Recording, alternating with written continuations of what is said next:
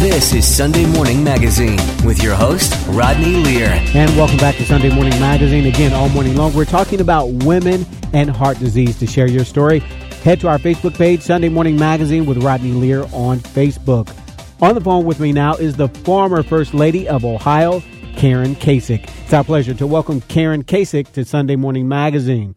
Hi, thanks for having me. So, looking back on your time as the First Lady of Ohio, what were some of the biggest challenges for you, and what continues to be your challenges? Well, I think the biggest challenge is keeping up with the governor. He runs a thousand miles a minute, so I'm always trying to keep up with him and and what he's up to. And the other challenge is probably like any other working mom, um, trying to keep up with the kids and juggle their activities. And that uh, between the the three of them, John and the girls, they keep me hopping. All right, how old are the kids? They're 17 now, so we're starting to look at colleges. So, what's that like? Well, because there's two of them and they're not interested in going anywhere near each other, um, it's busy. now, as a mother and the First Lady of Ohio, you have focused a lot on children's wellness. Before we talk about this heart health initiative that you're involved in, let's talk very briefly about your work in the areas of childhood health.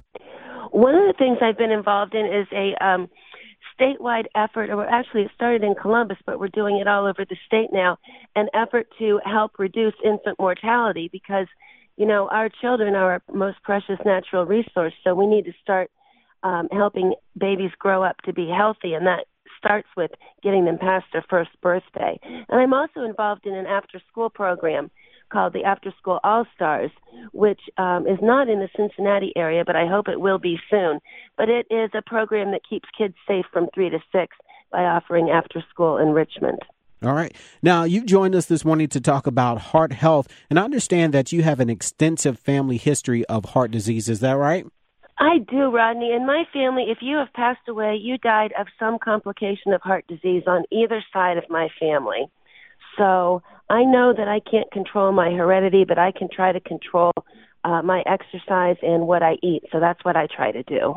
All right. And I understand that you're an avid runner. Is that right? I love to run. In fact, I just got in from running six miles. It was a little chilly. All right. I bet. I bet it was. So tell us about this partnership with Kroger's. Well, I think we're so lucky to have a, a company like Kroger in Ohio that is so richly involved in our community.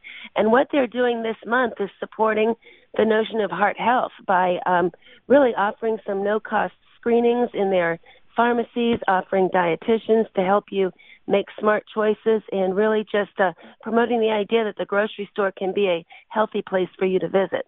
Okay, and so why Kroger?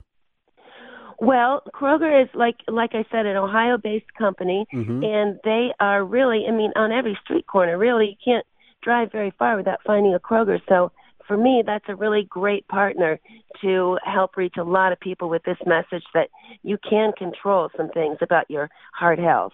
Well, we're out of time this morning. I know you have to get on to another event. Uh, if we would like to find out more about your partnership with Kroger or more about what you're doing right here in Ohio, how can we find out more? Um, you can find out more at my website and um, or by going to the Kroger website. Well, thank you so much for taking time to talk to us. I really do appreciate it. Thanks a lot.